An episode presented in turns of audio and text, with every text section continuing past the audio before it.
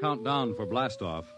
X minus 5, minus 4, minus 3, minus 2, X minus 1. Fire!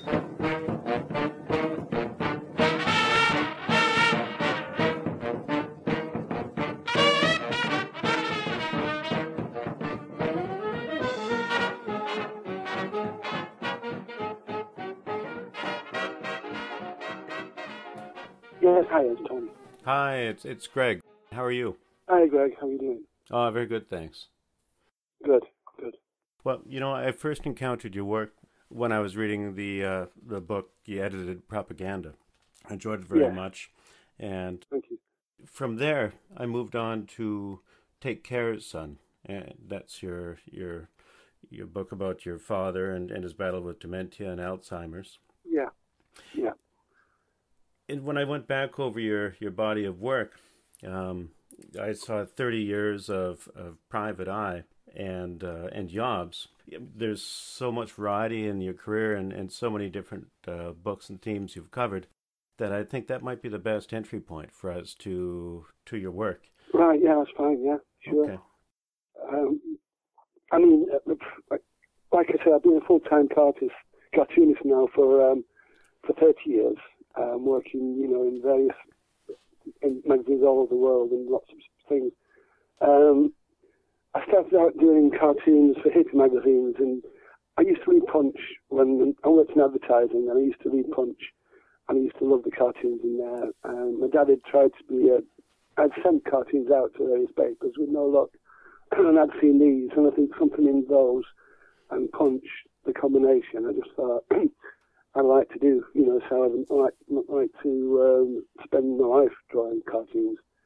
Um, it was a very slow process from that to becoming a full-time cartoonist. You know, I, was, I had about three or four jobs working in the evening, um, sending cartoons out. I was very prolific, but you know, you, when you've had a full day's work, you come home, you're not always in the mood to sit down again and start again. Where you were spent, Um, but- yeah. You were spent, yeah. I mean, and you don't have a lot of. You get you get so many rejection slips that you kind of, it, if you don't believe in yourself, then you could. You, I mean, most people pack in, I think. Um, but I did believe in myself, and I actually love what I did. So it was, it was a hobby.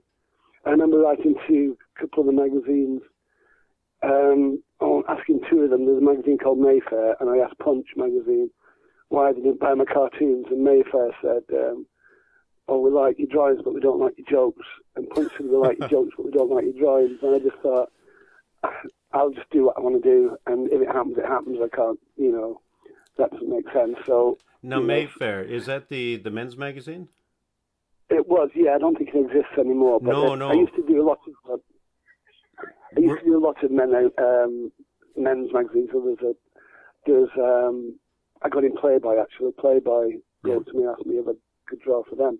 Um, I haven't thought about Um, I haven't thought about Mayfair in decades, and um, no, Yeah, but no, but but there's so many authors and, and, and artists began in, in adult magazines too. Hustler, Playboy, and, and I used to take a ferry every day from the island I lived. And Mayfair and Playboy both were always on the table of the cruise quarters, the Right. people that staffed their ship. Yeah, well, we had, we had a few, we had some down market ones like Fiesta and Knave. Yeah. There's Men Only and, um, and the Men on Paul Raymond magazines, and I was, got big in those.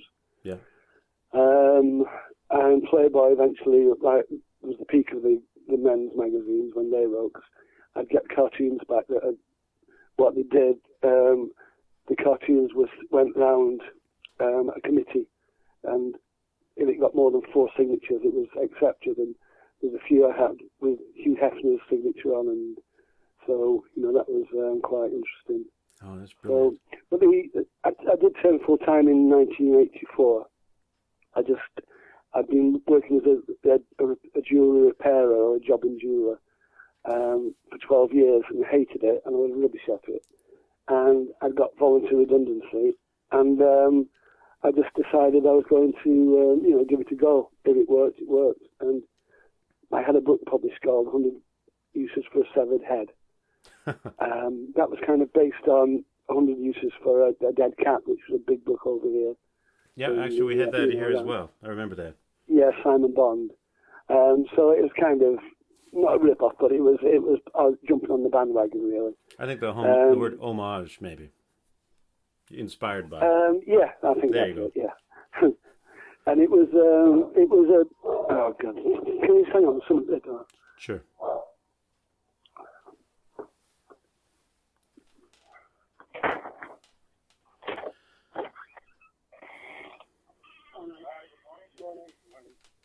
Thank you.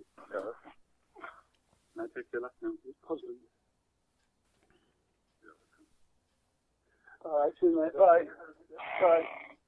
Bye. Hello. Yep. Hi there. Yeah, sorry. That's Sorry, all right. Um, yeah, so um, I turned full time and I I started sending to Private Eye. Someone told me that Private Eye was a closed market and you had to know Richard Ingrams, who was the editor, and you had to be part of this little clique that was in London. So I didn't bother for year ages. And then I did send some and they just took two straight away. And it was when he Ian Hislop took over. And they started using my cartoons every week. And I had been beaten up by a gang of skinheads when I was a hippie. I used to have long hair and a hippie approach to life. And um, I got beaten up by a gang of skinheads. So I started to draw them because I'm not a violent person. I, I don't, I'm not a violent person. And um, so I got my own back, you know, the pennies, and so and stuff. And Ian, I got a letter from Ian Hislop and he said, we love your skinhead cartoons do you fancy doing a strip called Yobs and we'll give it a short run and see how it goes. And that was like 28 years ago. So, um, and unfortunately there's still plenty of subject matter because the Yobs, in my view, are increasing. I mean, they might be different. I mean, there's even upper class Yobs, you know, there's these city boys and, you know, the Ferraris, there's bigger Yobs than some of the kids on the back streets. But So that took off. Um, I was very big in Private Eye, and by then I'd won about three or four Cartoon of the Year awards for Gag Cartoonist of the Year, and um, we call them gags, you know, the stuff you get in New York. And Yeah, like Um, single panel cartoons, but gags. single panel Yeah. joke, joke cartoons, gag cartoons. Um, I, I, people say, you know, you get a script writer, but everything I've ever done is my own. I don't need, I don't use a script writer. I never have done. I've written scripts for other people. And, um, so yeah, then so I was I was then in Private Eye. I started sending out to national papers. There's a newspaper called the Daily Star that came out, and the cartoon editor loved my work, so he was buying stuff. So, you know, the, there was a light at the end of the tunnel. Um, I won a number of awards. Um, Well, a question for you. T- uh, Yeah. Tell us what a yob is. That's not a common a expression is in North America. Yeah, a yob. I mean, it's, it's boy backwards. Um, it's just um, someone who's they kind of drink a lot, they fight a lot, they, they bullies, um, they cause trouble. You know, you have them in you know uh, all over the world. There's yobs. Oh yeah, we've We just call them. yobs. Yeah, yeah. Yes, um, I mean it's sold in Germany, um, in in Bravo magazine, Germany, but they didn't have a word for yobs. They called it hooligans. Yeah. So it's a kind of hooligan thing. It's a universal phenomenon. Um, yes, it is. I mean, they, they could be from any country except these are obviously English and the police are English and it's an English situation, or British, sorry. so, but, for me know, to jump in, then the, the uh, so the the magazine suggested that the theme yobs. It was Private Ian Hislop who, who, um, who came up with the idea for a strip called Yobs.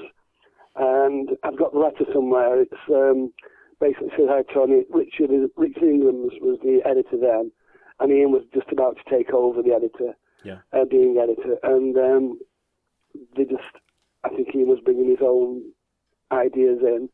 And, you know, so he just said, we'll give it a short run and see how it goes. And um, I, was, I remember I was ill in bed, and my wife brought me a letter um, from Ian, and I just got up straight away and started drawing.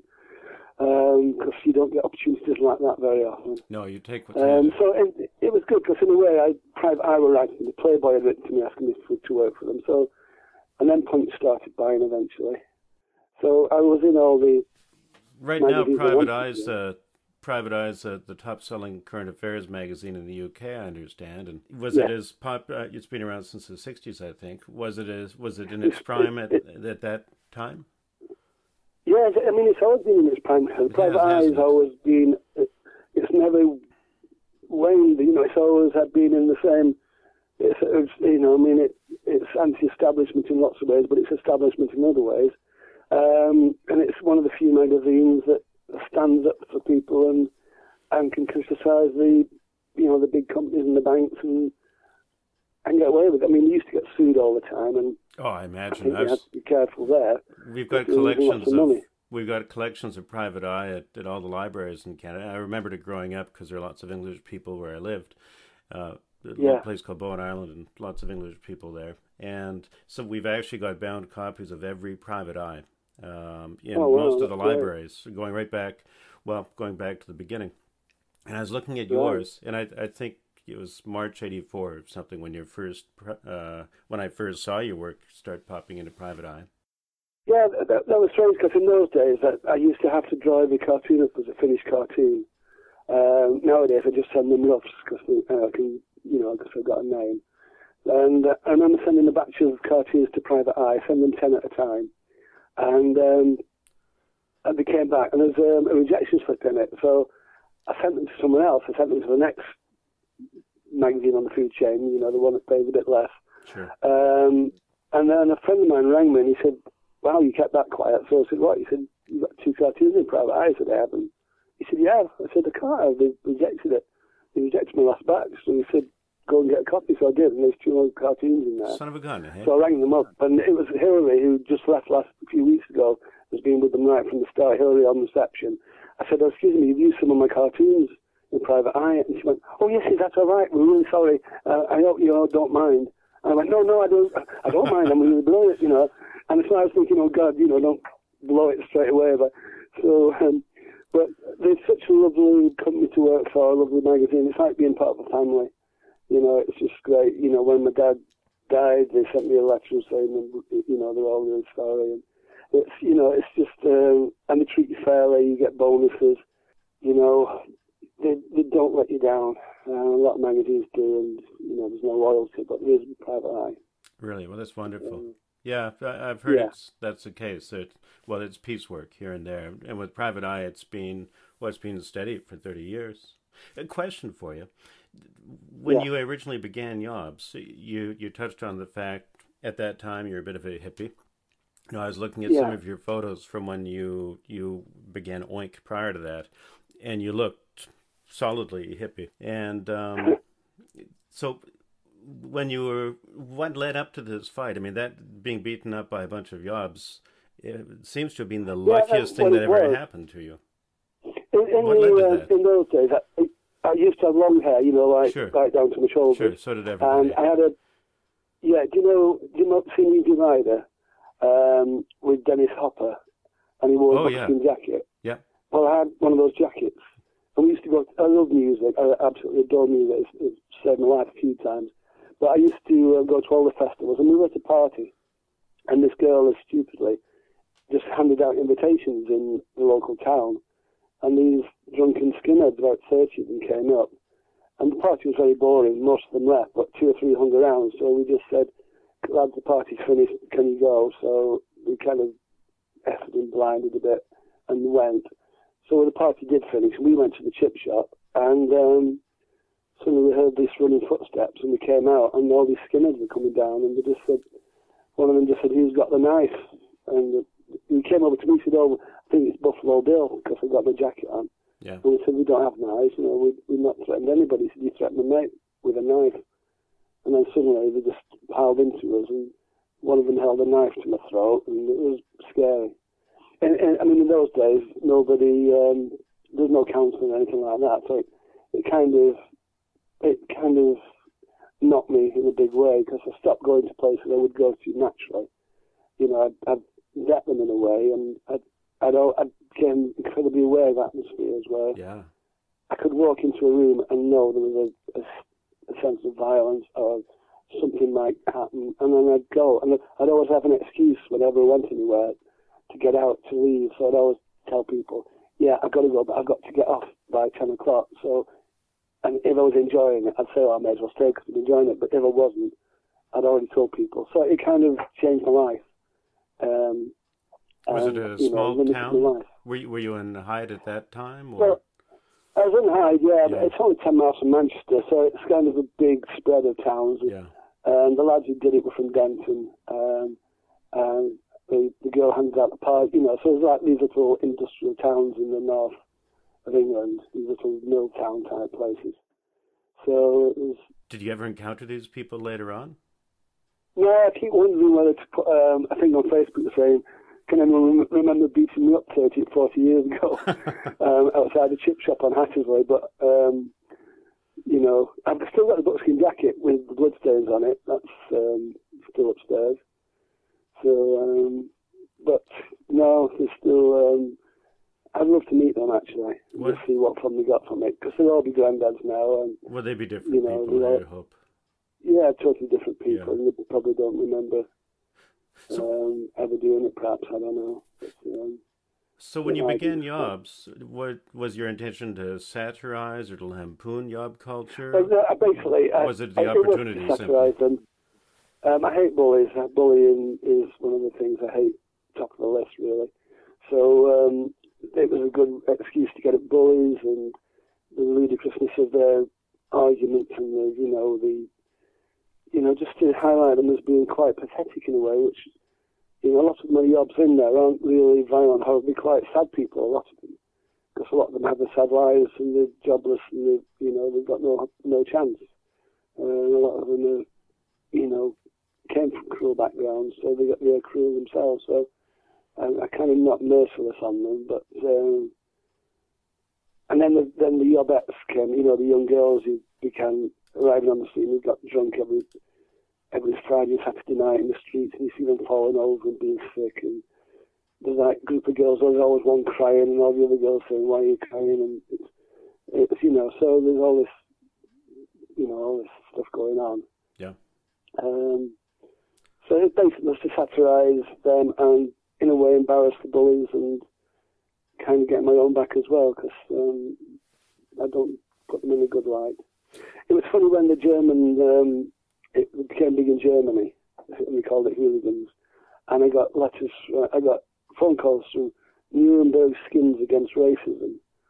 Um, and they were um, a group of skinheads who loved reggae and ska music, and but they were against racism. They were the good guys, and they they um, kind of adopted me as their in-house cartoonist and um, started sending me all sorts of um, of you know stuff in the post like you know um, free, um, fridge, fridge magnets and posters and things with the you know the reggae and ska events.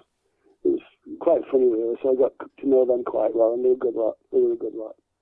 So, but they they understood what I was trying to do as well, and they understood that I was against all the rubbish that the right wing and the National Front and everybody else was coming up with. So, um, but it's you know I, I, it's one of the things I still look forward to doing as well, and, and I still get a thrill from being in Private Eye even after all these years. When I got Ian two six from the last batch of my gags, which is great, you know, and uh, after 30 years he's still taking six cartoons from one batch, and that was um, that was a, a thrill, you know, after Yeah. all this time. Yeah, no, it would be. Well, before that, if you don't mind, you, you touched on it briefly that you worked as a jobber, a jeweler for twelve years, and if if you don't mind going back to the beginning, what, how did you start out? Where did your your your love for comics and cartooning begin, or how did it begin? I, it began with um, I loved drawing at school, and I kind of get into um, fashion design and um, wallpaper design. There's a wallpaper design company in the area, and I tried tried to do that, into the um, you know the graphic side of it, but I wasn't technically that good. I didn't go to art college, but what I found was cartoons came natural to me, Yeah. natural to me, and they flowed. You know, I mean, it wasn't a struggle uh, straight away. I I've read all the Punch cartoonists, and the, you know, I had heroes like Fawkes and Mike Williams and and Sempé, the French guy. Yeah. And my all-time hero is a guy called Pont, P-O-N-T. Pont, that's Um, right. Well, and the Pont. Award, you were you received a Pont Award. That's a good time I two yeah, for drawing the. British. Yeah. Yeah, for the drawing the British way of life. And I, do you know Pont's work? From the research I've gone back and and done recently, yes. Yeah, I, I just think he's he's my favourite cartoonist. and he he died when he was thirty, which is, his output was amazing. But just the way he drew people and the way he just caught the way people are, just they just these silly things that people take for granted and just don't see. I think that's what I get. I just get the, the quirkiness of, of the British. There's an eccentricity to the British, and I think I get that. Um, I don't go looking for it. I think I just get it naturally. Um, and my mum had a of humour, and my dad had a creative side to him, so I picked up those. And so, I, you know, I started drawing for hippie magazines in Manchester. Um, So what titles were they? What titles did they have for hippie magazines? There was one called Grass Eye, G R A S S E Y E, Grass Eye, and the other one Mole Express, M O L E Express. And a bit like International Times, um, that sort of feel to them. And Ray Lowry, a famous North Punch cartoonist from this area, drew for them as well. Um, and they, I didn't get paid for them, but you know, if they got albums to review, I'd, they'd give me the albums if they didn't want them and stuff like that. Um, and I started, I worked in an advertising agency called Wilson Advertising, and they had, um, they, one of their clients was Burlington Catalogues, which were mail order catalogues, and they had their own staff magazine. So the Burlington? first paid cartoon, Burlington. Yes. It's um, it's a mail order catalogue. They don't exist now, I don't think. No. Um, and so they paid me to do it. Got hundred pounds for a page of cartoons, which in 1970 wasn't bad really. Um, but I didn't get paid for any others for a long time after that. Um, I started sending them to the, you know, like the newspapers, like the Mirror, and lots of other magazines. There's loads of magazines then you could send to. Um, there's very few now, but in those days there was a, a dozen magazines, so you, you'd send to the one that paid the best. Um, whatever they didn't buy, you sent to the one that paid second best. Yes. And you work your way down to there's one. I'm there's one glad, I'm glad you went in that order. Yeah. well, there's one called the Weekly News that paid like three pounds, you know, so you kind of ended up with them and they used to take loads. So, you know, so, but, and I was so prolific. It was, you know, I mean, I still am. Did this Yeah, uh, was this an interest? Tell me what your interests were as a kid. Like if we go right back to the beginning, um, you know, often kids are doodling or getting into trouble, or you see a glimmer of what they're going to do later. You know, as a kid Yeah, in I, I kind of lived in the country. Yeah. So I lived, I wasn't part of the, um, you know, I went to street kid because I lived way out in the country. So I was, my friends and brothers, um, I had school friends, but my big interest was football. I played football 24 hours a day with my brothers who were all interested in football. Big and, family. Um, four, three brothers, um, four of us, three brothers. I was the oldest. And what did your mom and and dad do for a um, living? Well, my mum was um, a mum and housewife because, you know, she lived in this isolated cottage. Sure. So, and she didn't drive, so it must have been a nightmare for her. My dad was worked in the mail order industry. He was worked at all um, Trafford warehouses, and he was like um, an executive there, and he's quite a he was a bit of a troubleshooter. You know, he'd go and he, he was it was his job to make sure that all the people who put their products in the catalogue delivered the, cat- the products on time. Yeah. So, you know, none of the customers who ordered through the catalogue were, kept waiting. So I think he had a stressful job. Um, he's a very good pianist. Um, and so, we had, you know, there's a lot of creativity there. But music, I'd say football and music and, and, and the joy of the countryside, nature. Because we had, our, the, our playing ground was like the whole of, it's called Werneth Low, but it's like this, this hill overlooks Hyde and Manchester and it's where I live now. It's beautiful. Um, I can send you pictures of it, but um, it was so. It was, you know, I was just playing football all day, listening to music, and still. I don't play football now. I play a bit of golf. I play golf. I used to play a lot, but not Yeah. as much. But music is still the passion that I have, and well, that will be with me. I still go to rock gigs. I'm working at a festival on Saturday, Festival Number Six, which is a rock venue. You know, a lot of my friends are, are rock are musicians and um, and all younger than me because I've got a young mind still. But, Mhm. uh, so that's how I. That was what I did as a child. I was, you know, it wasn't academic in any way. Um, I enjoyed certain lessons like history and art and football, but uh, maths and science were I didn't take to. I liked English. I could write very good essays. Um, so yeah, that was my childhood background. And when did uh, you, you know your interest in art and cartooning, or your ability to first begin to express itself? When, when do you remember? Yeah, well, um, probably I, I remember looking back, and I remember writing a story, and I've got it somewhere about the teacher said you had to write a story about yourself, and it was when I was 13, and it was describe yourself. And as I was, I'm still I'm very self-critical of my appearance, but I, I kind of wrote and I said, but and I said in the thing, um, and then we come to my arms, probably the best part of my body, um, and especially my left arm. My left arm, because believe me, there is talent in that arm, and you will see it one day.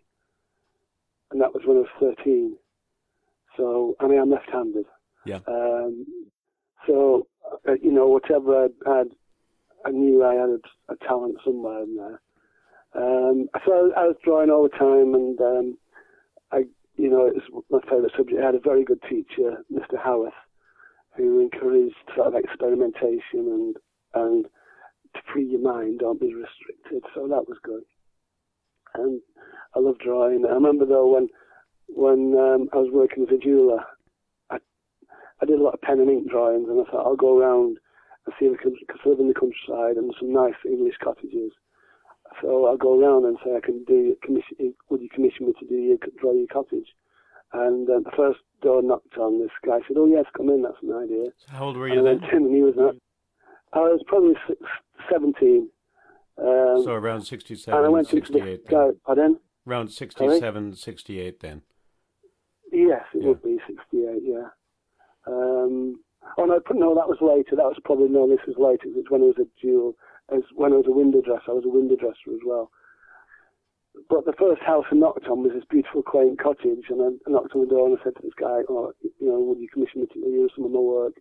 And he said, "Oh, come in. That's interesting." That. And I went in, and he was a bloody landscape artist, and it was like his walls were full of his amazing drawings that were way beyond what I could do, and I felt so bloody useless.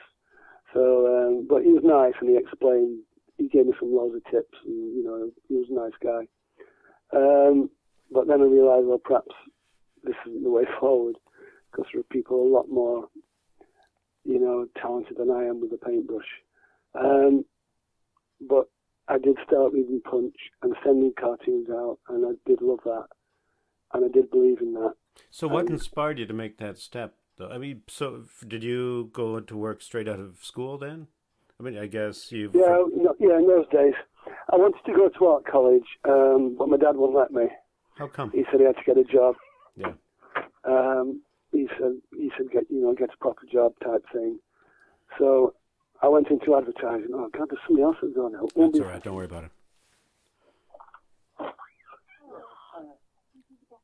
Um, I'm on the phone. Can you? I think she now. Yeah. Just above there. Um, gas meter now.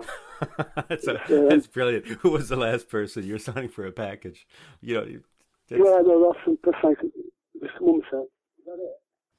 Right. Yeah. no, that's all right. That's Um, funny though. We, you know, we don't. We we used to have gas meter readers, but the last couple of years we went to these digital meters, and everybody's up in arms Yeah, because it's Big yeah, we have an electric one Yeah. and a gas one. So yeah. anyway, um, so I just uh, love being a cart. I love the idea. Of, I actually love the idea of being a cartoonist.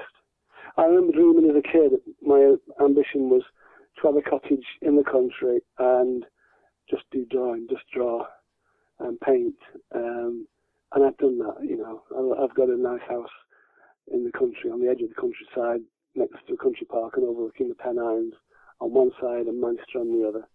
Um, a big garden and everything. So Oh, it sounds I beautiful. have. What age were you when you Yeah, when you conceived that image of yourself living in the country as an I artist? think I, was, I used to live in my head a lot. We're living in the countryside, Yeah. you know, and just I used to live and not being out and about and not being a streetwise kid, and it was a bit of a pain to go all the way just to meet friends in Hyde.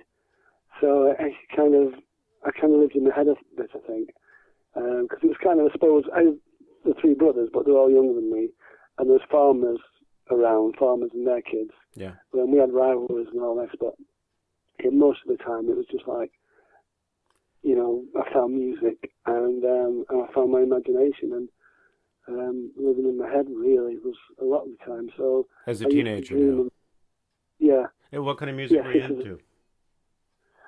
Well, I mean, my very the song that turned me onto music was Buddy Rich, uh, not Buddy Rich, um, Sing Sing, ben, Benny Goodman with Gene Krupa. Oh, really? Yeah. Hey, the big band music. Yeah, but uh, Yeah, yeah, my- Buddy Rich was a great drummer, and then Gene Krupa. Buddy Rich Gene, Gene drummer. Krupa did. Krupa. Uh, sing, yeah, they were beautiful. Yeah. So really, because Well, you know, I, I was thinking of rock and roll, and the the rock Oh yeah, well, it was it- just it- taking it, off, It then, started right? with that because my dad was into Artie Shaw, Benny Goodman, Graham Miller, so they were on. My dad played boogie with Yeah. the piano, so that Sing, sing, then, sing with the swing. I love that one. And then the uh, the drum Yeah, solo that yeah, Gene yeah. Krupa does is beautiful. Yeah. Gene Krupa, yeah. But it, there's a film on Sing Sing, and it's uh, on YouTube. Of it's about three minutes of Sing Sing, and you can see where Keith Moon got his, where Keith Moon came from. He's so charismatic, Gene Krupa. He's just, I just love. So that was my big music switch. But then the Stones came along, and then you know all the, the '60s, the Kinks, and everybody. The Stones were my band. and So yeah, there are were two types of- men, weren't there? There was a clean Beatles boy, and then there was that That's Who right, yeah. and the Rolling Stones man. And Ro- so yeah, that the you were the latter, eh? Yeah, no, so that was it. Are you Beatles or Stones? Are you mods or rockers? And um, I was always Stones and love the Stones. I've got every album they ever did, seen them out 30 times. I mean, I know now they're a trip, you know, they're just a cabaret band in a way, but when they were at the best, there was nobody better. So, but I, They're still better than a lot of people starting out nowadays. I mean, there's some beautiful acts now, but they still got yeah, it. they still have it Yeah. without any question, and they still got that kind of, uh, they still got the charisma, and they still, they still got great songs, and they, um, but but so then then there was like all the hippie psychedelic, Jimi Hendrix and all the San Francisco bands. All those. Now, were you into the And San then- Francisco sound at all? Because yeah, there was. Uh, Yeah, the um, Jefferson Airplane and The Mess Grateful Quicksilver Dead. Messenger Service, Yeah. and I love, love were amazing, and and then Captain Beefheart. Yeah. I was down to love Captain Beefheart, and um, you know, I, and people like that, um, and the blues, I, you know, the blues singers. So it was all these people, and then it developed. Originally starting out with the big band music. I mean, that's for for a young kid though. That's pretty idiosyncratic uh, tastes. I mean, even back then. Did did you get that from It your father I know or when my from dad- where? I remember my dad, which I was grateful for him for. He said, Duke Ellington and uh, Ella Fitzgerald are touring, and he got me tickets. Oh, He said, you have to go and see these. So I went to see Duke Ellington and Ella Fitzgerald.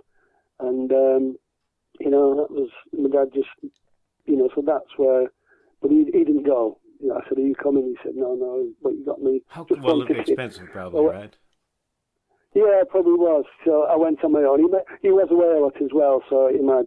So I went on my own, and it was magical. You know, I mean, not many people say they saw them. No. Um, I saw that, and but the music, and I know a lot of them.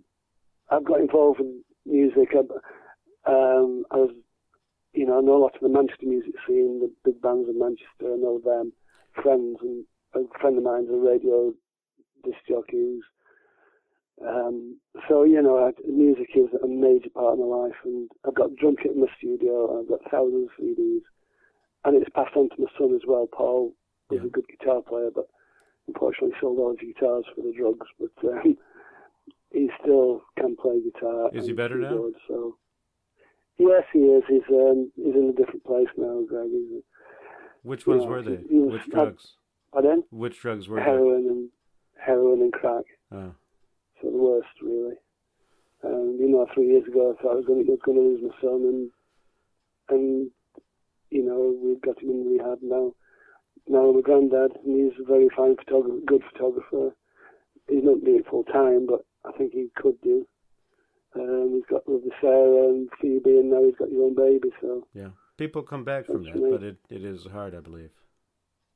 yeah, it is hard, and it, it, a lot of people don't come back from it. But more don't come back. So, and you've got to always be aware that Paul is an addict, and he is, and the, you know, one, you know, he's only one step back, and he's back in it. So, he doesn't forward all the time. But he's in a When I was program, or and he has a support group. He went to a rehab. Um, he doesn't do AA. He doesn't like that because he's too religious oriented. But he, um, we got him in a rehab centre down in Bournemouth, um, which cost us a lot of money. But you know, it didn't, that didn't matter because we just wanted our son back. Yeah. Um, he spent time in there, and then he relapsed when he came out. And I was the light gone out at the end of the tunnel, and we didn't know what to do. He came back here, and I went to a party. It was a band called Elbow, a British band, big British band. They were friends of mine, and I was at one of their parties. Sat at this big table and um, talking to with some of the band and the families. It was a family party, and this other family talking to this guy, and I just said, "What do you do?" He said, "I'm, I'm head of drug and alcohol recovery in Lancashire." And I went, "Fucking hell!" Of all the people to sit next to, and that was the start of Paul's getting better. That that chance meeting because they took him on board and helped him. So, but, um, I'll, that's I'll send you a picture. Yeah, yeah.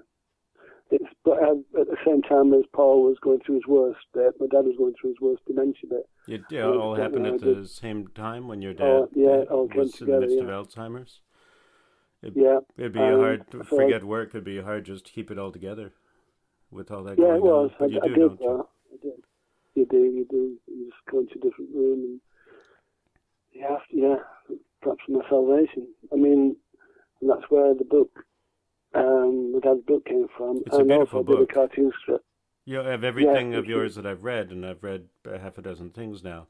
Um, Yeah. That uh, I imagine is has a yeah, everyone's favorite. Um, and we've all I think so. Family with many people have family with Alzheimer's or dementia, or Yeah. I've got a brother with with Parkinson's, and Well, they overlap to some extent. Yeah. Yes, they do. And um, it has touched a lot of people. That's, you know, the rewarding thing. And it's, you know, I think my dad, I'm glad my dad can help people because people can understand it and perhaps a bit more looking at it that way than just reading hundreds and hundreds of pages of some, you know, technical book. Um, but yeah, it's, it's, that happened. Just sat in my room one night just with a bottle of wine um, just listening to music and then thinking about my dad and just had this conversation with him in my head and thought, oh, I'll draw this. So I tried to draw it and I thought, oh, this looks good. And I showed a few people and they thought it would be possibly the most important thing I've ever done. So um, then I showed it to Stephen Fry and Stephen loved and said, can I tweet it? So he tweeted it and it became big then. And then the publisher emailed me and said, we saw Stephen's tweets of your book. Can we you know, do you fancy doing a book of it? And so I did. Yeah. When I read that, you know, it, it reminds me, uh, father and a mother too. A father plays a very central role in a person's life, and when I hear your story, it, it sounds as though your dad played a very central role in yours too. Yeah, I remember actually one of the pages you mentioned your your dad's uh, piano playing ability. It uh, Yeah. didn't deteriorate; it stayed there, and, and he played uh, uh, music in the army, didn't he? Yeah, he was a musician. Uh, he wasn't a musician by trade, but he was But he had very, talent. very good. He had talent. He was very, and he did play in bands in the army. And Yeah. some of the bands played in like the big bra- the big swing bands that we talked about. You know, because they'd been gone, they'd gone into the army during the war. Some of these Yeah. uh, people from the Joe Loss band and people like that. So my dad was playing with the likes of them uh, on piano, and you know, playing these in these. So he, he had a little band in the army with. I think one of the drummers was in one of the big British bands, Tommy Dorsey, I think it was. Yeah. Which I think was Tommy Darcy. But so and those guys can play. So you know that shows what he was up to. And he would sit down anywhere he'd go, and we'd you know we'd go on a holiday, and if there was a after a few drinks, he'd just if there was a piano in the room, he'd just sit down and start playing along, and and just people would just stop and listen because he was good. Um, Tell me a bit about your dad, if you don't mind. What did he do in the army? Um, when he was in the Signals Corps, um, he got in at the end of the war because he was he was only I think he was 16 or 17 when he joined up. I think he lied about his age as well, but it became um, um, Was there much it, uh, bombing where your dad grew up? Uh, Where did your dad Bombing. grow up, by the way? He grew up in the, in in the area here in Audenshaw. Uh, Um, it's called Ash- Ashton and Audenshaw, which is about five miles from here. Um, and Manchester was Manchester was bombed, and he was um, he was an air raid warden. yeah. In the you know he'd be a young lad, but he was on he did air raid warden, but and he was a bit of a scrapper in the in school, and I think he took his martial arts badge um, in the army and became a teacher. So I think he could handle himself. So he kept four. you- Um, you have three brothers, so you all stayed in order. Oh yeah, he was quite. He was strict with us. He was definitely strict with us, and um, you know, he we- You know, we didn't. We didn't ask for any any sort of spends or um, we had to work for everything. So I think that's probably in one way. So we, the four of us, all worked very hard still. Um, we, uh, he left us with a work ethic, that's for sure. Um, but he also left me with a sort of creative talent. so Well, and that- your dad painted as well, if- if I understand from your book. Yeah, he was a watercolor. He loved his watercolors. He wasn't brilliant, but he, he got a lot of pleasure from it, and he gave, his, you know, he did a Christmas card every year with, of his own, and um, he was, you know, it was something he just loved doing. Mhm. Um, and people, you know, he'd, he'd do got paintings for people, give them as presents. Yeah, he was, um, he, he loved his his art. Um, so that's that's where mine comes from. And then my mum had a daft sense of humour. And was a bit, you know, a bit, a bit. My mum was a bit eccentric and just, you know, just had a laugh really. Um, and so this combination, I think, is where I came Mhm. from. That's nice. What eccentric in what way? Was she funny or playful? Uh, just, just fun and just, um, just you know, she'd get up to any, everything. She was good one, at, good one at playing tricks on people, and you know, she didn't, you know, she just went a slightly off the, the straight road, and but in a good way. You Yeah, know, that's she was, good. um, I think a person yeah. needs that. yeah, I think so. I think, yeah, definitely, yeah. So when you wanted to be a cartoonist, then you mentioned earlier you, your dad was keen on you having a career and a profession. I, I imagine to raise a family and to be solid. Um, was there was it a natural thing to go into cartooning then? I mean, did you have much support? I mean, tell me about that transition when you said, you know, I'm going to be a cartoonist. Well, no, I was married then, and um, so I'd, I'd left home and got a baby. I was working as a jeweler. I wasn't earning very much money. I didn't like it, so it wasn't like I'd got a lot to lose. Um, and it, at that time, there were lots of other jobs, so I could have got another job. Um, but I, I got this voluntary redundancy, and my wife said, you know, well, go for it. May as well give it a go. And, um, and I did, and you know, it's it's the first year was okay. I, I actually earned more than I did as a jeweler, and then the second year I began progressively earning more. And at the peak of it, I was earning twice as much as I'm earning now, really, because you know you got paid a lot. I was I was in all the magazines and newspapers, which don't exist anymore. Um, so, um, but I've got like you know, like I said, I've got a nice house, and you know, I've got you know a comfortable life. I'm not. I, I'd never pack in because I, I love what I do. Um, I'm not. I don't have a pension or anything like that. So I kind of I'll carry on until I drop. Which, but that's I, From a past interview, I've read that your wife does the books, and you're not. Carol does the books. Yeah, Yes. yeah. She's the bookkeeper and she keeps it all. Because I'm pretty rubbish at that. I kind of have this um, blind spot when it comes to you know when you get loads of forms to fill in. Yes. And I just look at it, and I, I think I'm slightly dyslexic because my spelling's rubbish. I mean, the Times sent me a diction for Christmas once. um, it was just got this package with "Happy Christmas, Tony," and it rolled it up and put a dictionary. Um, That's uh, funny. bastard. Um, and when they did Oink the comic, Mark, one of the other editors, always went, I, you know, he, he read, he proofread everything, but he always double checked mine. Um, and it's kind of, I think, in actually in Private Eye, in the uh, Private Eye 50 Years of Private Eye cartoons, Nick Newman, who edited it. So Tony was very prolific, and, you know, and um, he said, and he has um, a very imagine, a, a, a great imagination with spelling or something, you know. So um, so my spelling is is well known. Um, and so yeah, um, what was I can't remember the question was now. Well, how did tell tell me about the jump from from drawn art and and and cartooning and gags to television? Because you know it was glossed over a bit there, but you had uh, Oink, and I guess so. Viz was part of your life growing up, probably like everybody's, right? And then you did Yeah, uh, Oink- Round the Bend and Hangar Seventeen. That must have been an exciting time, I imagine. Tell me about Well, it was because with, with Oink, um, I used to write because my drawing style is quite loose. So um, In Oink, did you draw? Did you write? Tell me what your. Oh yeah, no, I drew and wrote, and I wrote for other people. I drew character called Horace Douglas Watkins. Did did you do um, that that EC cover with the horse? Um, which cover was that? I don't know. It's on your website, and you've got a couple of the uh, Oink issues, and you've got uh, a picture of Horace, and it's in an old EC Vault of Horror comic book style.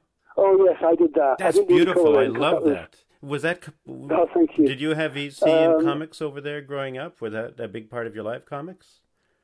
Yeah, comics. I mean, uh, I, I prefer the British comics. Yeah. We used to get the Beano um, and and a comic called when I was a bit older, the Victor, Uh-huh. which was a British comic. Um, quite, you know, um, know, it's, more. It wasn't a cartoony comic. They had a character called Tough of the Track, and this is a guy who was um, he was a great athlete, but he lived on fish and chips. Um, but he would beat the best in the world. It was like one of those. And, hmm um, it was so that I was the Victor and and um, the Beezer. There was one called the Beezer, which I loved.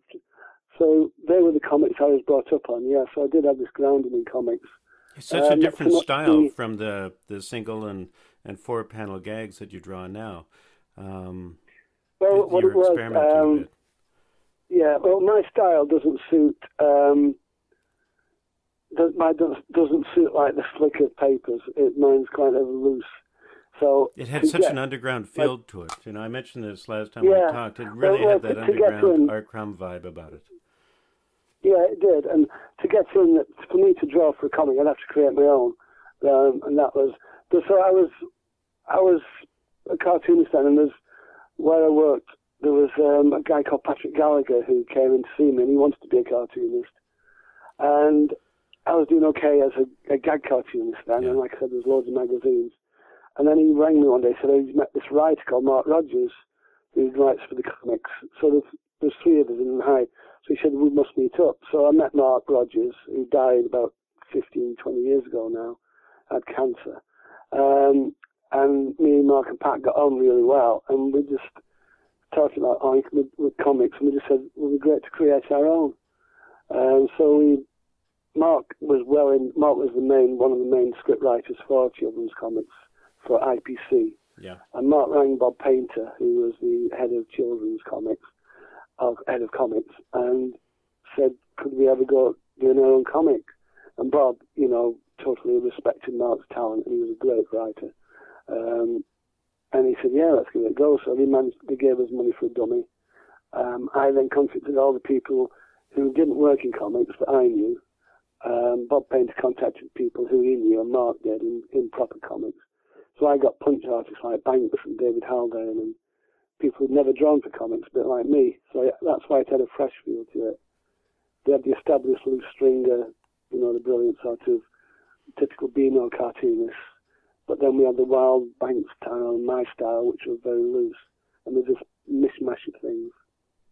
Um, Oink ran for three years, but it was kind of the we got in a lot of trouble with it. You know, I mean, It wasn't Um, really for kids. It, I, I, I imagine it was, and you really enjoyed likely inserting the things that entertained you as an adult. Yeah, yeah, we did. We just had Which fun with it. to It was trouble. fun. concerned parents. Yeah, we got trouble. I mean, we, it was called on in the Houses of the Parliament to be banned. Ian Paisley's Well, party tried to get banned in you. Ireland. No kidding, hey? No, no. Well, I, we did. Um, I, actually, it's in in um, what's it called? The Houses of the Parliament, Hansard. Yes. Um, when the poll tax came out over here, Mark had done this brilliant piece about what is the poll tax, and um, And this MP read it out in the House of Commons. His son, he said, my son was reading this Oink comic, and he showed me the poll tax. And Mark had done this incredible spoof of what the poll tax was. Yes. And this guy read it out in the House of Commons, and all the MPs were laughing. Um, I also did a script about um, Rambo being um, parachuted into Toy Town, which is like the British sort of, um, you know, like children's program. Yeah. And there's there's Pippin Fort, and um, all the Disney characters have been have been captured and were held up in Pippin Fort, and um, Rambo was sent to free them. So he goes through the the town, the village of um, Tumblewick Green or something, shooting um, Fireman Sam and Postman Pat, all these lovely quaint British characters, blasting them up, and he frees Donald Duck and Mickey Mouse. But it came out. Um, it, Carol was reading the comic and she said, "Oh my God!" She said, "Have you seen what story we've got?" And, and it was a double-page spread drawn by somebody else of this, and it came out the day of the Hungerford massacre, when somebody walked through a town blasting about 20 people and killed them. And um, And the of course, an timing was just wrong. up Yeah. yeah, well, an MP stood up in court and said, in Parliament saying this disgraceful magazine. I mean, the idiot didn't realise that it was written three months before it was printed No. the week before. Um, but he, he called for it to be banned from. And then the Smith panicked to put it on the top shelf next to Men Only and Playboy. W. H. Smith. Yeah, Yeah. W. H. Smith. They put it on the top shelf. They they didn't want to. They didn't section. So um, it kind of that no one knew where to put it really. What- put, That led to new opportunities, though. That led to Round the Bend and Well, when, when um, what it was, I'd just by chance I went staying with Nick Newman, the cartoonist who I mentioned before. Mick um, Noonan. Is Private Eye. Yeah. He's a friend of Ian Hislop and works at Private Eyes. He writes Private Eye as well. He's one of the main guys there. And Nick's an old friend of mine, and I was staying with him.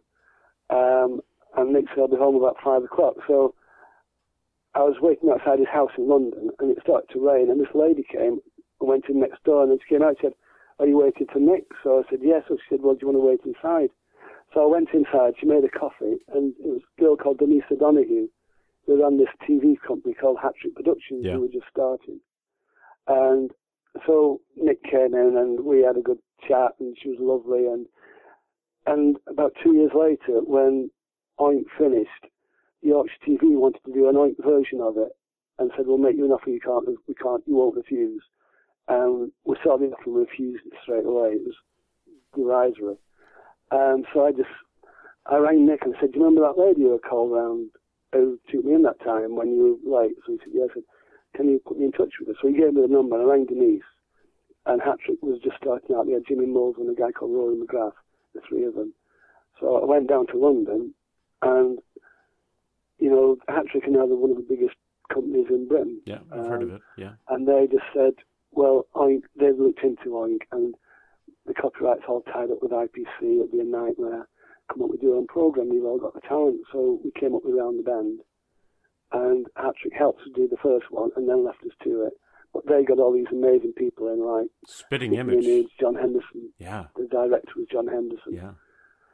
And then we got an animation company from locally um, called Catalyst, and and Nick Park's company that did when in their early days did something for us. Um, so there's all these amazing people just, and suddenly we've gone from being. So that's when I I started hanging out with Rory McGrath, who was one of the writers and a TV personality, and I used to go to the Groucho Club in London. Yeah. And I joined the Groucho Club, and that's where I would, I'm, I'm really, really good at networking. It's what I love doing. Because I like people, and people seem to like me. So I just meet, met all these fascinating people, and and it kind of, my career went into a different place. Um, I'm still a member of the Groucho Club after 25 years now. Um, in fact, it's the 30th anniversary next year of the Groucho Club in London, and they invited me down for dinner and to talk about my memories of the because I was a regular there and talking about my memories of it. And at the end of the the dinner, Alice, the editor, said, "I said, how many of these stories can you use?" So she said two, and I I'd been there about an hour and a half. So it was quite a wild time. It was quite a rock and roll time. But um, so I kind of I kind of moved across a bit into the TV world, and then I wrote. Then we did Hangar Seventeen, which was a failure because the BBC had no, you know, they just didn't go with it. Um, Kids and then I entertainment variety show. Yeah. Then I started writing the film script. I had an idea of there's a footballer over here called Duncan Edwards who died in the Munich air crash, and I had this idea of Duncan Edwards coming back as a ghost to help a young kid to become as great a footballer as he was going to be. And I told Rory about it one night, and um, he told Jimmy Mulville at Hat Trick, and they commissioned us, me and Rory, to write the film. So the film didn't happen because a lot of films don't, but I was moving into that sort of world as well because that's what I do. I just if a door opens, I just go through it. Really. It just it's, I just find it fascinating. See where it goes. I just want to see what's on on the underside, see where it goes, push it as far, and that's what I've always done. And I think that's where I'm different. Where I just my motto was nothing's nothing's nothing's impossible, and that's my motto. That was always my motto in what I do. Um, it's you know in work that is. Yeah. not so great in life, but um, work-wise, I don't. I'm not scared of anybody or anything really, because I believe in what I do totally, um, and I believe in my talent. So Tell us uh, what projects are you working on right now? You know, I uh, I looked at Imagine a Tiger, and and uh, you've been involved with a number of charities over the years. I, I one of your books, I think. yeah, the, the dementia things. I'm no Yeah. dementia expert, um, which I'm not, but you know, I'm not. I, I get invited to dementia things now. Um, I'm, I'm being asked to open a care home, um, so I've gone from rock and roll at the Groucho Club to open a care home. Um, I'm doing. I do this thing at, at it's festival number six, which is one of the big festivals in Britain. Yeah. Um, at Portmeirion, you know where the danger, where the prisoner was filmed. hmm You know, Patrick McGoohan. Yes. That is filmed at Port Oh, really? and um, I'm not an um, I'm, yeah. yeah, that's right. Well, that's why it's called Festival Number Six because it's you know that's all based around I that. gotcha. Yeah. And I do this thing called the Cartoon Confessional, and it's where I had this idea. I did it at a few festivals where the, they build me a confessional booth. I then sit in the confessional booth, take people's sins, draw them, and hand them back, and they're redeemed. And you just get the most amazing. It's bizarre. It's you know. so this is something that you've you've undertaken. You've already begun. I've done. I've done a few, did a few gigs. There's something called the Secret Garden Party in Cambridge. Oh my! I've done a few local ones. But you've done the booth where you've drawn out the sins. Yeah, I, I sit in the booth. People come in and tell me the stories, and then I draw it and hand them back, and they're redeemed. So, and it, it's uh, they're usually all about sex or drugs or something like Ah. that. But I'll, I'll draw anything. You know, I mean, one girl said, Any venal um, sins? Any mortal sins in there? Any venal or mortal Any sins in there? Yeah, well, there's one guy who said um, who said that you know it was at Cambridge Festival. I mean, most of them are like young kids saying about sex, and one girl said, "My boyfriend likes to fuck me up the arse when I'm painted as a tiger. Is that a sin?" So I had to draw that, you know, and what you know. So there's things like one book said, "Every time I see a wasp, I want to masturbate," and you know, so A they're what? A silly, and you know, every time I see a wasp, Really? I want to masturbate. So well, I he's not know, allergic. But there's one guy who was hanging around and he just came in. He said, Father, um, I think I've sinned. So I said, Well, what have you sinned? He said, I set fire to this guy's house when he was in it and he's in intensive care now. But he ripped me off in a fucking drug deal no one fucking does that. So um, he said, Is that a sin? So I said, Well, I think I just wanted him to go.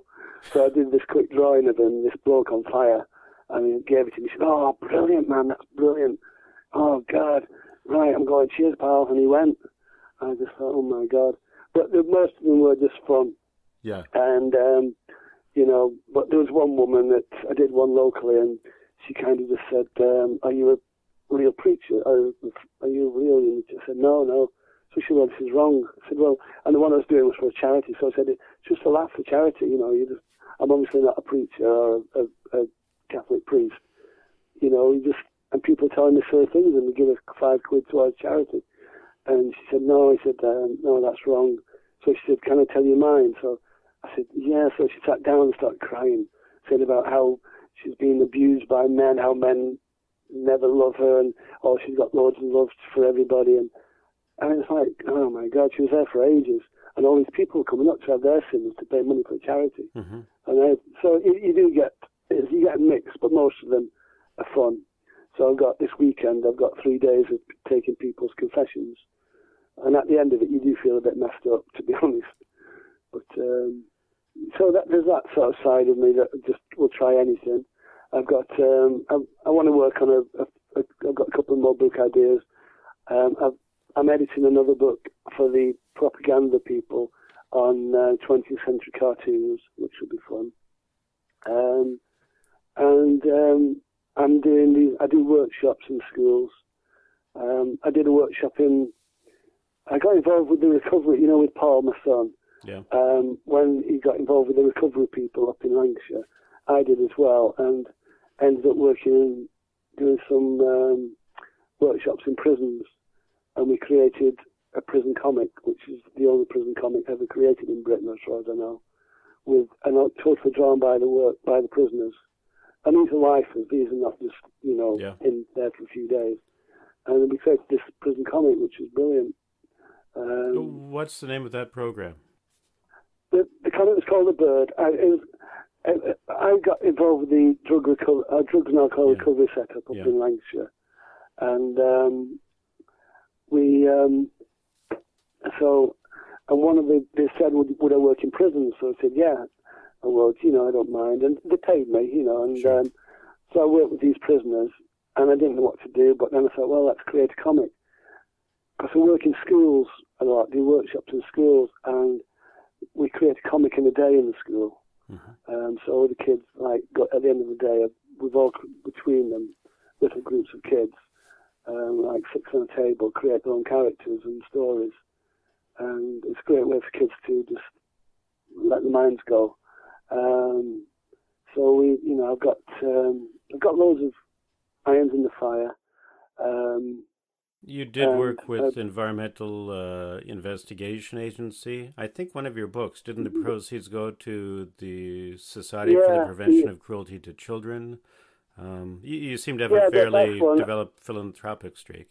You know, Well, that's that I do. I, you know, I mean, I, um, I've, I work in, I've worked with um, lots of charities and still do, and still, I don't mind that. You know, I mean, we do get cartoonists do get loads of requests, but um, I mean, the EIA. I did a book um, on the rhino, the plight of the rhino, with Yeah. that Canadian writer I told you about, David Day. Mhm.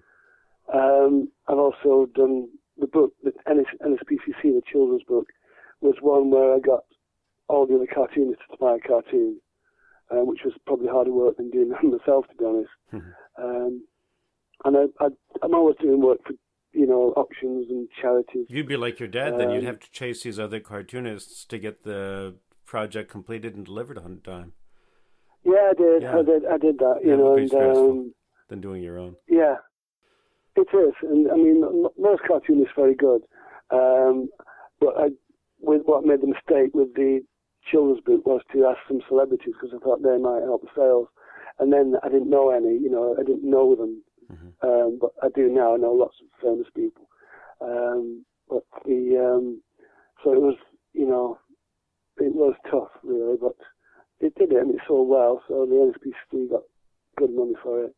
Um, That's the Yeah, Society for Prevention of Cruelty to Children, SPC. yes, that's it. Yeah, Yeah. I stumbled on that one. Yeah. Um, and I worked on something recently that raised, you know, a couple of thousand quid for some charity. So, yeah, I mean, oh, I did, I, yeah, I did one in uh, a friend of mine has a restaurant in Manchester, and we did one for breast cancer. And I think we raised ten thousand pounds that night.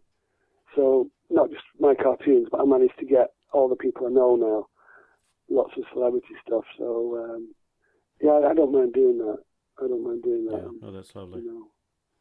So, yeah. what's next for you then? Um, well, I mean, it's at the moment I've um, I've just done an animated ad. Oh, that's what I've just finished um, for a finance company. Um, it was good. I, I did this poster, um, not poster. There's a club in Manchester, a rock club called the Ruby Lounge in Manchester, Um, and a friend of mine, David J. Taylor, runs it. And I know all the rock venues in town because I go to them, like I said. And I was telling to Jay, and I said, "Oh, how do you fancy having a mural on your wall?"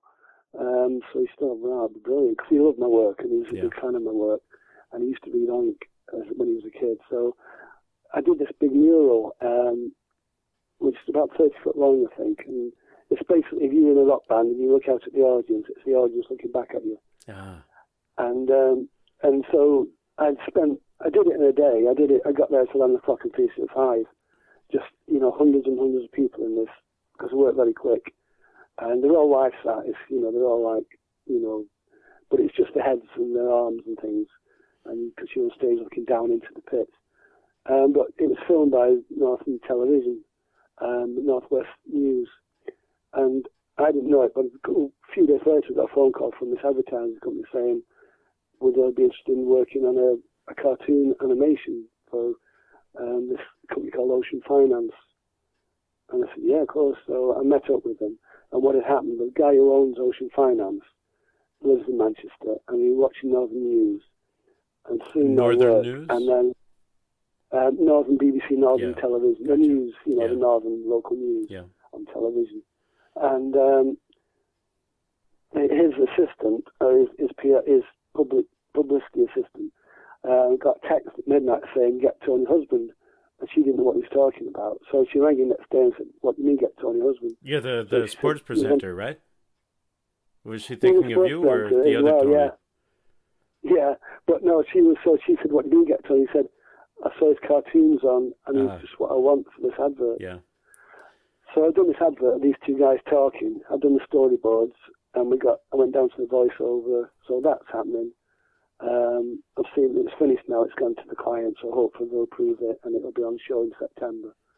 But it's a big one, you know. It's not. It's they're a big company, and I've just finished a book of um, of uh, to illustrate called Teenage Depression.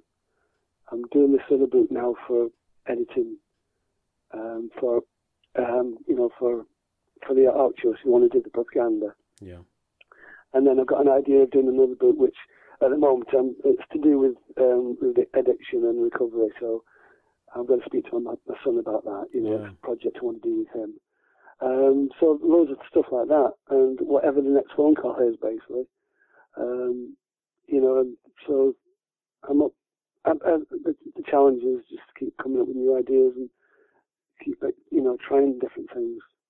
Well, the, the Um, personal projects, the I imagine the, the projects that are personal to you are, are going to be as powerful as as the book of your dad you did, Take Care, Son. Yeah, I look forward to those. I will buy all of those and, and tell people about them. Oh, right. Thank you. Thank you. Yeah. I mean, it's, um, I just love what I do, Greg. I just love doing this.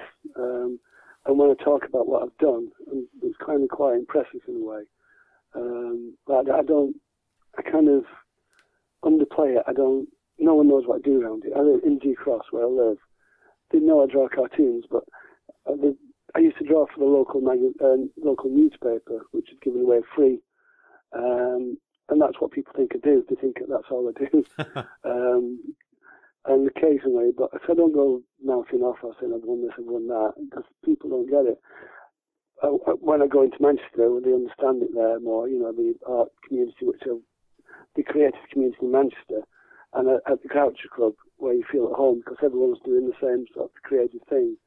Um, so, you know, it's just, um, as long as I love doing it, I just love ideas and, you know, projects. I'm looking forward to Festival Number Six because I'll have free pass to see all these bands that I like and um, get to meet them and you know and you know I just there's no end to it really. No, that sounds brilliant. What are you listening to right Yeah. now? Music wise, what are you listening to? Music wise, I'll just tell you, there's um I'll just shoot from a CD player. There's there's a band called Low. I don't know if you know a band called Low.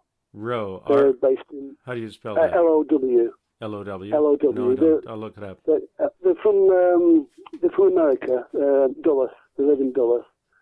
So I was listening to them. I've been listening to quite a lot of rap stuff. Oh. There's um, Well, yeah, but I remember. there's a guy called Yeah. there's a DJ Rashid, he's called, or Rashad, who, who I heard and just like thought he was great. Um, the band have been playing a lot called the Brian Jonestown Massacre. Um, I've just ordered, I ordered Neil Young's new album because I love Neil Young. Yeah, Neil Young's beautiful. Um, I just love Neil Young. He's like up there. He's like one he of the just from So, he's provinces got a new over from where I am. Yeah. Yeah, there, there's a funny story with Neil Young actually. I was um, I went to see Neil Young play at Reading. He was playing with Pearl Jam. They were backing him, and I knew John Peel. John Peel was a friend of mine, and um, I went with another friend, Marc Riley, who's a Radio One, Radio Six, his own Radio Six music program. Marc was in a band called The Fall, and he worked on Oink. He did a thing called Harry's Head. So I went to see Neil Young, and then with, I was with John Peel, and he said, "Oh, come backstage with us." He had a little caravan where he was doing his radio show from. So we go backstage, and I went right to the front between the audience and the stage, just where the all the security, Security guys are are. in that I was that close to it. Yeah. And at the end of it, we walked backstage and I saw Marc, I said, wow, that was amazing. He said, yeah, I've just met Neil Young. So I said, where is he? He said, he's there behind you, and he sat in his car. So I went over and said, Neil, that was amazing, thank you. And he said, oh, thank you, did you enjoy it? And then somebody tried to give him something. The kid came running up and said, Neil, take this. So he wound the window up and he drove off. But I was telling an American friend years later, who was a Neil Young fan, I said, oh, I met, Neil Young. I said, he's in his car, he's absolutely knackered, but he was great. And this American guy goes, oh man, that's, that's embarrassing. So I said, no, no, it's, it's fine. He said he was knackered, but he was great. He said, oh man. He said, that's terrible. He said, that's terrible. So I said, what is it? Seeing a guy naked? So I said, no, knackered. Brilliant. No, Neil Young's So he not said, like what's that. knackered? What's knackered? So, so the, Fagged he out. said, I thought he said he was naked. Yeah. So I said, oh, knackered's British for tired. Yeah. He said, all right, all right. So I said, so I knew you sat in the car naked. You thought he had an So, expose um, for just a second. Decide we never yeah, I knew. know, I know. So, uh, but so I, I've been playing a lot. Of, I always play Neil Young. I've got my drum kit here, so every now and again I'll stick a record on and drum to it Yeah. fairly badly. Um, there's a band called the Beta Band who I've been playing a lot. The Beta band? A Scottish band, Yeah. B B E T A. They don't exist anymore. Beta, yeah. Um, yeah, but the, the the actual people who've left the band have formed other bands who are really great. So it's like a little family of bands that I love. So yeah, that's you know. Oh, I never. I've got to meet Steven Isserlis, who is um, one of the world's great cellists. I went, I've, the Python, um, Monty Python for friends of mine, and I went to their last show, and I went to the after show party, and I was staying with Terry Jones, um, staying with Terry that night. So I was in Terry's dressing room and talking to this girl whose whose friend, whose boyfriend is Steven Isserlis. So I've been listening to his cello playing a lot, and it was amazing. So, um, you know, so I've, I've, I've, I like all sorts of music. Well, I forget who it was. I, I always get this one mixed up. It might have been Duke Ellington. He said there are two kinds of music: good music and bad music. I play the good kind. Yeah. You know, but you got fairly Yeah, eclectic tastes, but it's all good, isn't it? It is, yeah, Yeah. it is. I mean, and I can't. I mean, uh, there are bands I don't like, but Sure. I can't say oh they're rubbish because so many people like them, you know, and they say, Yeah. well, They don't need my endorsement. something from them, Yeah. you know. But I just keep quiet on other music. But uh, I just absolutely love, you know. I just listened to After the. Gold Rush the other day because I hadn't listened to that forever. And yeah, Neil Oh, Young, good. Canadian son. Yeah, yes. Question yeah. for you: You mentioned that you have a drum set that you that you dabble with. Have you Yeah. ever thought of playing music with a group just for fun or or professionally? I, I, I wanted to. uh, It was one of my dreams to be in a band, but I didn't have the confidence. Whereas I had the confidence to take anything on. And there's, I've got some friends in the band called British Sea Power, uh, quite a big British band. And then Martin, the guitar player, had a stag do. Um, and he had it at this place called Tan Hill, which is the most remote part of the remote- remotest pub in Britain. It's up in the Yorkshire Moors. And they, there was a load of bands on playing that night, and it got into quite a drunken night, as it always does with British Sea Power. But Martin said, Tony, come on, you're going to play the drums. And I couldn't, even though I'd had a lot to drink, I still couldn't do it. Um, and I, afterwards, I, I still think, oh God, you should have just got up. You regret it? Yeah. Um, Well, you don't have yeah, to. just- You don't have to open up with a massive drum solo. I mean, you could fill. You know. oh yeah, I know, I could, I know that, I know that, and I wished I had, but something stopped me. When's your Um, next I they're opportunity all- to play drums uh, publicly again? When? When's your next I- opportunity? do you think, if you were to put yourself Well, out I, there? I tour the I tour the country with a poet called Ian McMillan. Ian McMillan, yeah. Um, Ian's Ian's a Yorkshire poet, and we've I've toured it for 15 years now. We we we do com- we do village halls around Britain where um, Poetry fans a- are a forgiving group. They'd accept your drums. Yeah, I know, I know. I did drum in the church once, and I was told shut up because we were doing this gig in the church, and there's a drum kit in the back, so Yeah. I started playing it, and the vicar came down and he said, "You're very good, but will you please be quiet?"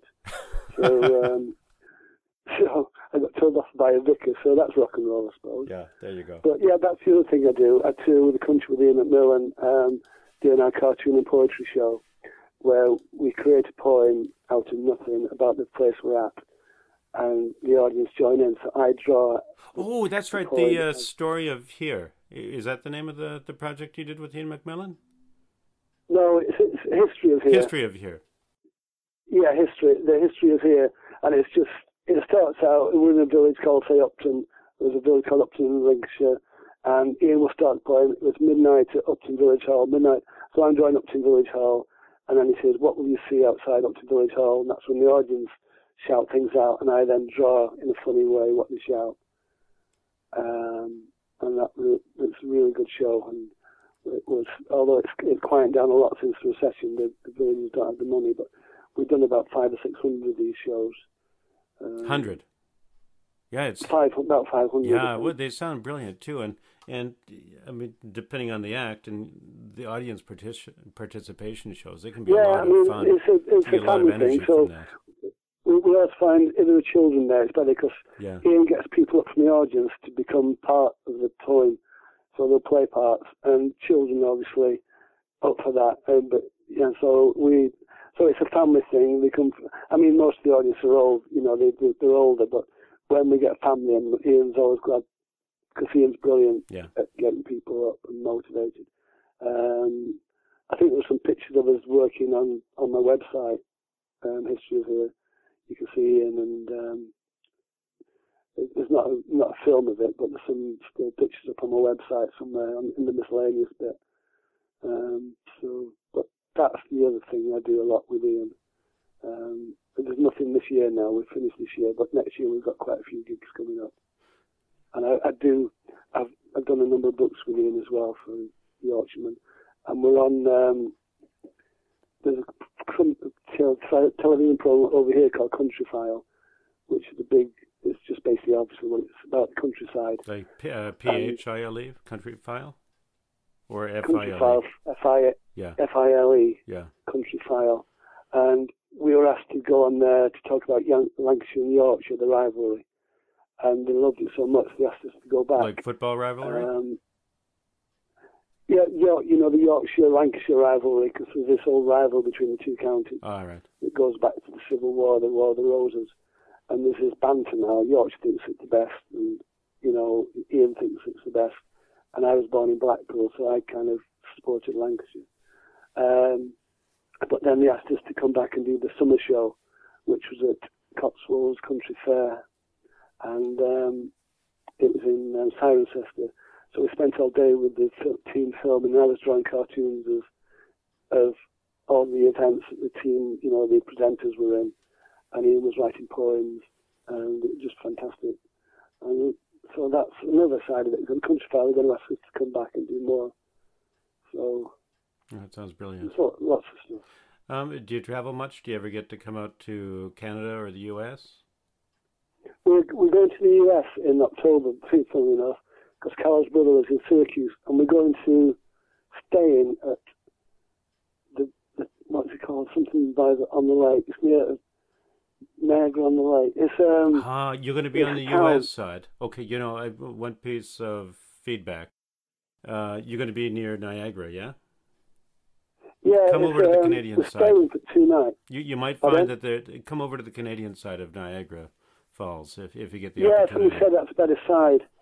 We're staying at something by the lake. It's a town called something on the lake. Niagara on the lake, is it? Yeah, that sounds a right. town- That sounds right. I'm on the west coast, and Stay it's there. been uh, a uh, decade since I've been there, but it's beautiful though, and Yeah, well, we're staying there for two nights. We're flying out on three nights in New York. Then Carlsbad is in Syracuse, so we're going to stay with Roger. Then we're going to Niagara on the Lake, and then we're coming back. And Roger and some friends got some log cabins up in the hills somewhere, Oh, that's nice. and then we're going to spend two nights back in New York. So Well- I don't know if that's near you. No, a couple thousand kilometers away, but it sounds beautiful. Yeah, that's what we. Well, so if we get over here, like Yeah. you know, London, London to Manchester is 200 miles, which is a it's a nightmare journey. And then you then you realise that you can go from 2,000 miles from one city to another, and No. you're still not there. Well, I mean, we've So- between all the provinces and territories. You know, here in British Columbia, where I am, it, it takes ten hours just to go from the left side to the right side of my province. But uh, I know well. but there you go. Yeah. a question for you, and and maybe it's it's a good you know closing sort of a summation question. You know, when I when I went back through your your private eye work and jobs, you know, I noticed that it, the the theme and the tone seemed to shift somewhat from the early like '84 to present. You know, it went from more specific to more general. Maybe that's just me, but that's kind of what I observed. How would you describe your work over the years? What would be the underlying theme that unites it all? Do you think? Well, um, I think people, you know, just, and I think maturity kind of, because as you get older, your your your your thoughts change on life, and you perceive life, and you've had more experiences. I think you could become a bit wiser, perhaps. And um, you know, I mean, my first jokes were jokes, perhaps Yeah. just gags, and, and like like a, like a comic would spurt out gags. I think now my cartoons perhaps have got a, a little story in them, or a, a meaning, or a bit more understanding, and they're not just a joke. Yeah. Um, there's a, there's a bit of life in them, a bit about life in them. Is there a personal philosophy or, or worldview that you feel is is ex- you're expressing in your work, or is it situational? I think? I think I'm just I just what I do is just show the way human beings are. They just I just kind of you know the way life is and the way people are. I kind of think I'm good at just seeing where people come from and the quirkiness and the eccentricity of life. You know, I just I always find that amusing, and um, I think that's what I do. I highlight I highlight the human life really without being too deep. Without I'm not an academic, but I kind of just spot little things. You know, one thing So, I didn't ask you about, but uh, I wanted to remark on before we close is is uh, Neville. Yeah, well, Neville. Oh God, Neville. I've actually got to do another one.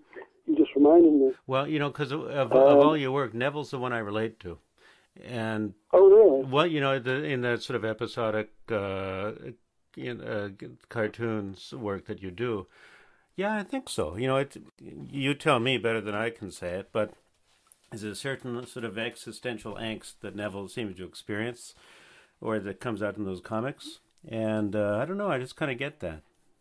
Yeah, I enjoy it anyway. Yeah, well, I, kind of Neville is a kind of bit like me. I think. I don't. I, I kind of. That, was just me. I, that was for the Idler magazine, and it was basically about a bloke who does nothing, which isn't yeah, me. But yeah, it, it, it's kind of just a bit like a silent movie. And um, I've got Tom. It went quiet for a while because Tom Hodgkinson, the editor, changed the format of it all. But now you rang me two weeks ago to um, ask me if I could do another one, and I've just remembered. yeah, Um, thank you. Um, pleasure. yeah, Neville's like this. yeah. He told me to tell you to get started. Yeah, exactly. but I think Neville would make a nice animation program. You know, Yeah, I really think good. so. So uh, yeah, but you just reminded me that's what I should be doing next. Where'd Neville So, come from? Um, um, That's a hell of a closing just asked me one. but, but there you go. I just had this idea of this guy of just this thoughtful guy just wandering around life with no real purpose, um, and just just became you know just just an ordinary bloke who just has nothing about him, but he is fascinating because that's what everybody is deep down. Even though the most boring people are still interesting. You got his story, And, like an inner um, monologue. Yeah, Yeah, I mean, so I thought I'll do him without words, and that'll be a challenge. to do four pages without a single word. Um, but then I kind of found that He quite. says the most, though. You Mm. know, I, I think that in a way, maybe he's he he certainly says at least as as much. You know, but it's got to be a little bit Yeah. hard. Hey, it's a different style, not to have uh, It's the in a different style, but, but what I can do really well is just in a few like lines, and I can tell someone's thoughts and a story. yeah, Uh, it just takes a few little lines, um, and that's what Neville is. He's just very expressive in a simple sort of way, yeah, and he's a, he's a child in a way. He's a child of you know just trying to get through. trying to get through it all. Yeah. Well, that's Yeah. brilliant. Well, listen, I really appreciate uh, you taking the time with me today. You've been very generous with your time, and I want to thank you for Okay, that. no, no thank you. And you know, before I go, is there one thing I should have asked that I didn't? Anything you want to say before we part? No, I don't think so. I think we covered a lot of ground. I think we have, yeah, and just I, I enjoy what I do basically. Um, and I like Manchester United, and I like music, and I like red wine, and I love my little granddaughter, And w- tell me her Yeah. name again. um, Emily Daisy. And what day is her birthday? Her birthday, m- mine was the 28th. Oh, I know. And happy birthday, 20th. by the way. Yeah, I just noticed that Oh, on thank you. Wikipedia. But uh, And her was hers was the day after. the day on the 29th. So- Oh, that's nice. Yeah, Yeah. Nice present. A bit late, but nice present. Yeah, well, congratulations. That's beautiful. And I, I hope you. everything works out well. And she sounds like a lucky Yeah. girl. She's got a supporting and, and loving family. Yeah, sure, oh, she definitely does that. She does that. So Yeah, I really appreciate your time today. It's been a pleasure speaking with you. I enjoy all Yeah, of your you. work, and, and I look forward to your next project. thank you. Right, I better get cracking. I better do right. Neville, that's for sure. Yeah, no, I I do really do like Neville. Neville's great. Anyway, all right then. All right. Well, take care. It's okay, really been good. a pleasure. And you. All the best. Bye now. Cheers. Bye. Bye.